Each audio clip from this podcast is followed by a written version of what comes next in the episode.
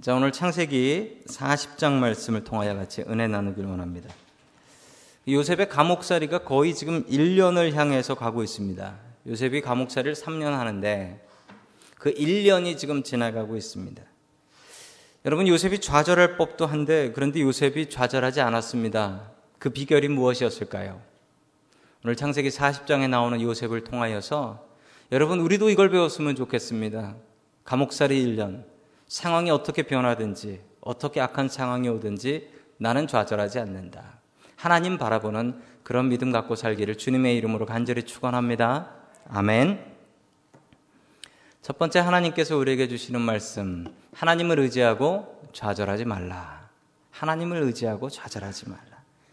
여러분 우리가 좌절하지 않는 이유 원인이 하나님만 의지하기 때문입니다. 여러분 하나님만 여러분, 하나님 말고 다른 걸 의지하면 우리가 좌절할 때가 있습니다. 아, 저 사람 왜 저러지? 저 사람 전에 안 그랬는데 왜 저러지? 아, 저 사람 저럴 줄 몰랐는데. 여러분, 우리가 하나님만 의지하면 좌절할 리 없습니다. 할 턱 없습니다. 근데 하나님 의지하지 않고 다른 것도 의지하면 분명히 여러분 살면서 배신당하고 좌절할 날 옵니다. 요셉이 있었던 감옥이 좀 특이합니다.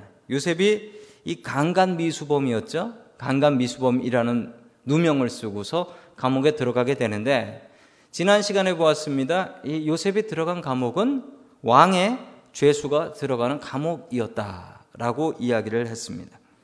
타고난 성실함 때문에 이 감옥 정말 좀 엉뚱한 감옥입니다. 왕의 감옥이면 좀 엉뚱한 감옥에 들어갔는데 거기에 가서도 잘 살고 거기에서도 인정받아서 죄수지만 간수가 하는 일까지 다 맡아서 행했다라고 이야기를 합니다. 여러분 그 그런데 그이 감옥이 조금 독특합니다. 우리 다 함께 창세기 40장 3절 말씀 같이 봅니다. 시작. 그들은 경호 대장의 집안에 있는 감옥에 가두었는데 그것은 요셉이 갇힌 감옥이었다. 아멘. 이상하지요? 여러분 요셉이 그 보디발레 집에서 강간 미수범이라는 누명을 쓰고서 감옥에 갔어요. 그런데 그 감옥이 어디였다고요? 그 집이었대요.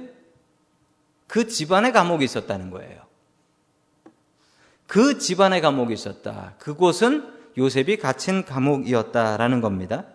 여러분 이게 무슨 얘기냐면 그러면 경호대장네 집에는 사설 감옥이 있었냐? 여러분 이게 사설 감옥이 아니었죠?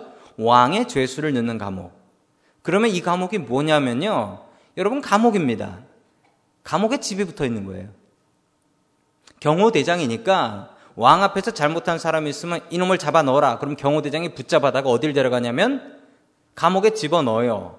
근데 그 감옥을 지키기 위해서 경호대장네 집이 어디 있다고요? 그 감옥에 붙어 있어요.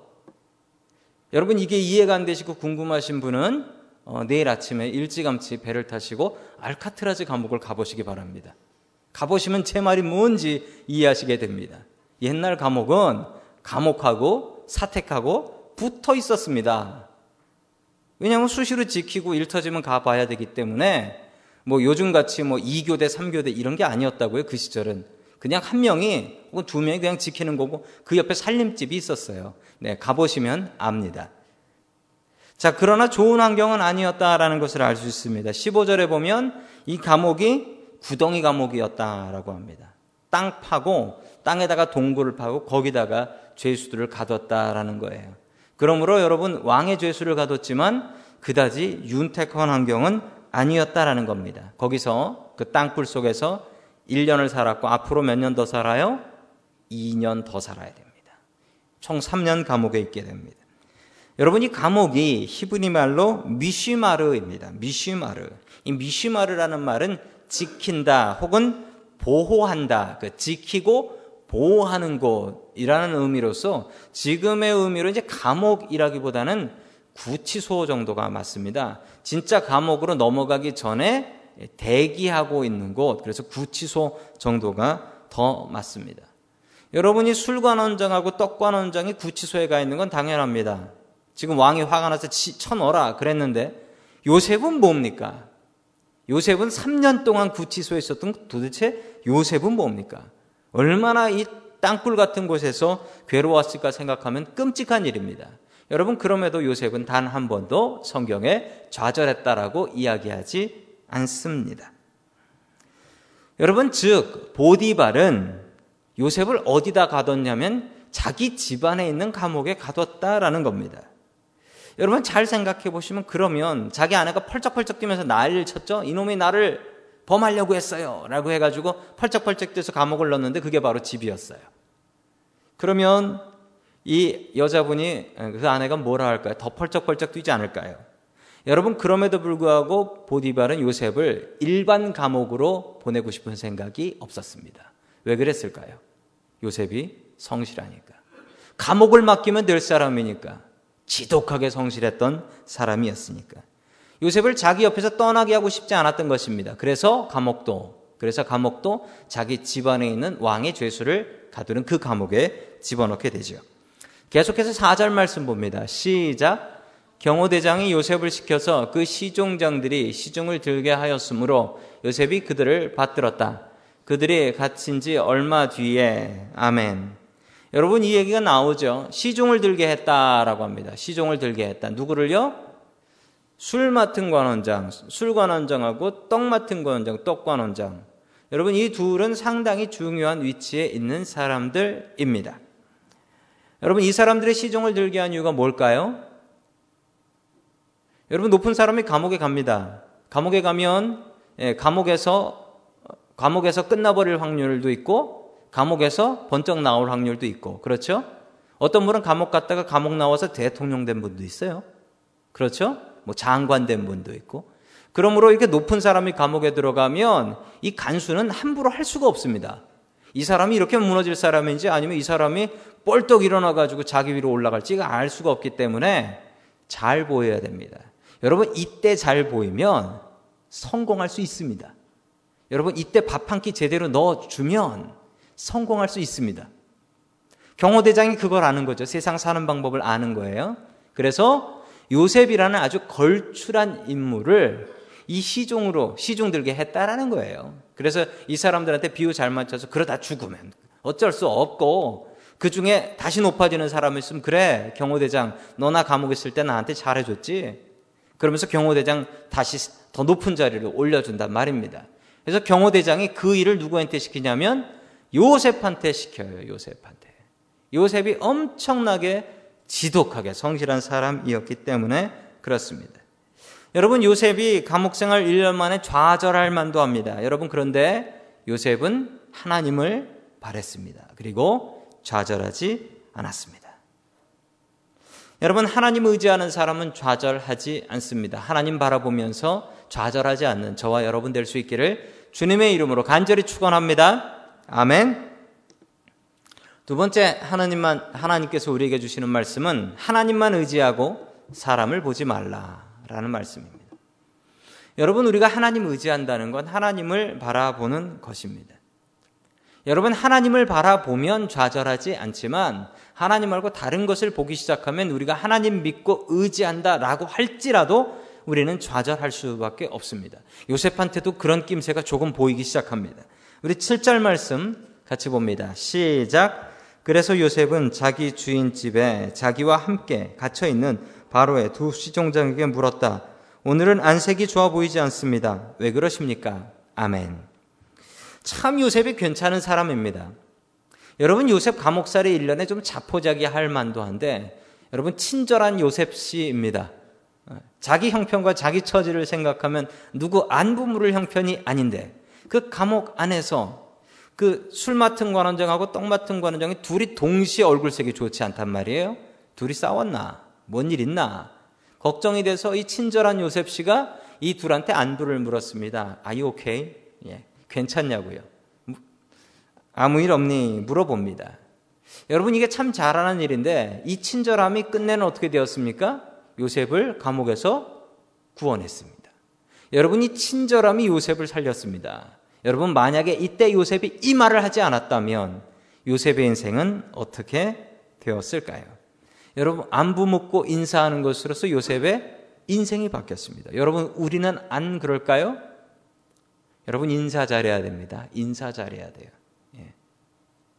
저희 신학교 교실에 큰 교실이 있었는데 그 교실에 이런 그 액자 가로 액자가 있었어요. 목회 성공 인사라.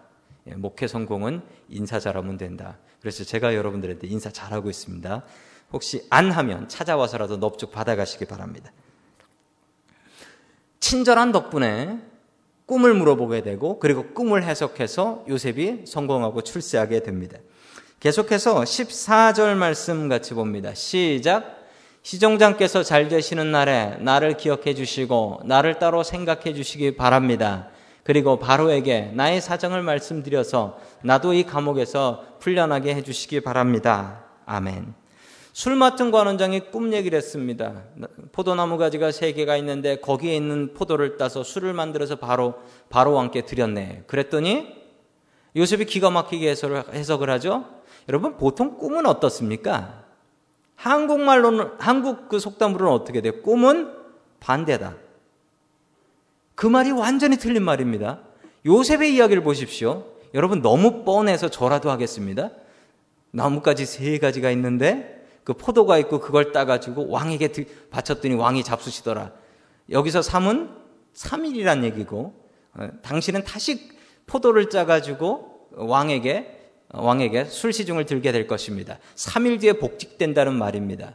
너무 쉽습니다. 반대로 여러분 그게 아닙니다. 보통 사람들이 악몽을 꾸고 나서 악몽 꿨어요. 그러면 사람들이 위로하는 말이 꿈은 반대로 된대.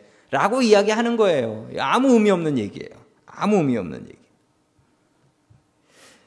여러분 요셉이 기가 막히게 이 꿈을 해석합니다. 뭐 기가 막히다고 할 수는 없지만 3일 세 가지 3일 요거 말고는 저도 하겠습니다. 이 정도라면. 이 정도라면. 그런데 여러분 이 꿈을 해석하고 나서 요셉이 간곡하게 부탁하는 게 너무 마음이 아픕니다. 시종장님, 시종장님이 분명히 잘 되실 텐데 잘 되시고 나면 나를 기억해 주시고 나를 따로 생각해 주셔서 나의 이 한 맺힌 사연을 누구한테 얘기해 달라고요? 바로 왕한테 얘기해서 저도 감옥에서 풀려나게 해 주십시오라는 정말 꿈 같지도 말도 안 되는 부탁을 합니다. 여러분, 솔직히 생각해 보세요. 술시종장이 그래서 복직됐으면은 자기 몸살이기 바쁘지. 거기 가가지고 내가 감옥에서 히브리 종 하나를, 억울한 종 하나를 만났는데 이 종 좀 살려주세요라고 얘기하겠습니까? 여러분 같으면? 이건 상식적으로 할 수가 없는 거예요. 그런데 여러분, 요셉이 이 사람을 의지합니다. 요셉이 이 사람을 의지해요. 여러분, 사람을 의지하면 좌절합니다. 사람을 의지하면 좌절해. 여러분 그런데 요셉이 좌절했다는 얘기는 안 나오거든요. 그리고 또 하나님의 놀라운 섭리는 뭐죠? 이때 이 말을 요셉이 안 했으면 2년 뒤에 이 술시종장이 요셉을 기억하고 바로에게 추천했을까요? 여러분 하나님은 고수여도 엄청나게 고수입니다. 여러분 바둑으로 두자면요. 지금 요셉은 잘못 둔 거예요. 아니 하나님만 의지해야지 시종장님 날 구해주세요. 이건 악수잖아. 라고 생각할 수 있는데 여러분 이게 사람 눈엔 악수인데 하나님 눈에는 기가 막힌 수였어요. 기가 막힌 수였어요. 여러분 중요한 사실이 있습니다. 소문을 내야 됩니다. 소문을 내야 돼요. 여러분 내가 아프면 아프다고 소문을 내야지 남들이 기도라도 한마디도 해줍니다. 여러분 최석호 집사님이 아프다는 이 소문이 나니까 우리 진권사님도 기도를 하신 거예요. 여러분 소문이 나야 됩니다. 직장, 잡을 찾고 싶, 취직하고 싶은 사람이 제일 먼저 해야 될 일이 뭔지 아세요? 취업 전문가한테 들은 얘기입니다. 내가 일자리를 구한다는 소문을 내라는 겁니다. 소문을 내면 누군가가 어디서 소개를 한다. 내가 뭔가 필요하면 그, 그걸 기도하고 나서 그 다음에 소문을 내래요, 소문을. 그러고 나면 그 소문 듣고 누가 연결해 준다라는 거죠. 여러분, 요셉도 마찬가지였습니다. 소문을 냈습니다. 시종장에게. 그랬더니 시종장이 그때는 잊어버렸지만 2년 뒤에 기억해서 요셉을 끌어 올려 줍니다. 여러분 중요한 것, 정말 중요한 사실은 그러면 이 시종장이 했느냐? 아니요. 여러분 사람 기억력이 얼마 간다고 2년 지났는데 그걸 기억해요. 여러분 이 기억나게 하신 분이 누구시냐고요? 하나님이시죠. 하나님이세요. 여러분, 우리가 바라보는 것이 이 술시종장이면은 2년 안에 요셉은 감옥에서 무슨 일이 났어야 됩니다. 자포자기해야 돼요. 여러분, 그런데 요셉이 바라본 건 이 시종장이 아니었고 하나님이었습니다. 여러분, 우리도 그래야 됩니다. 하나님께서 어떻게 도와주실까요? 사람 통해서 도와주실 겁니다. 그러면 여러분, 사람은 뭐라는 줄 압니까? 그 사람을 바라봅니다. 그 사람을 의지합니다. 하나님 의지하지 않고. 그런 실수를 저질러요. 여러분, 하나님으로부터 매 맞습니다. 매 맞았어요. 여러분, 매 맞으면 누굴 봐야 됩니까? 매를 때리는 분을 봐야 될 거 아닙니까? 그런데 왜 매를 바라보고 있습니까? 여러분, 하나님으로부터 도움이 옵니다. 그러면 왜 그 도움을 봅니까? 도움을 주신 하나님 봐야지. 여러분, 사람을 바라보면 실망하고 좌절합니다. 술 시종장을 바라보면 실망하고 좌절합니다. 그런데 여러분, 하나님 바라보면 기다리고 좌절하지 않을 수 있습니다. 여러분, 요셉이 그랬습니다. 하나님만 바라보고 사람은 바라보지 않기. 여러분, 이렇게 살아갈 수 있는 저와 여러분 될 수 있기를 주님의 이름으로 간절히 축원합니다. 아멘.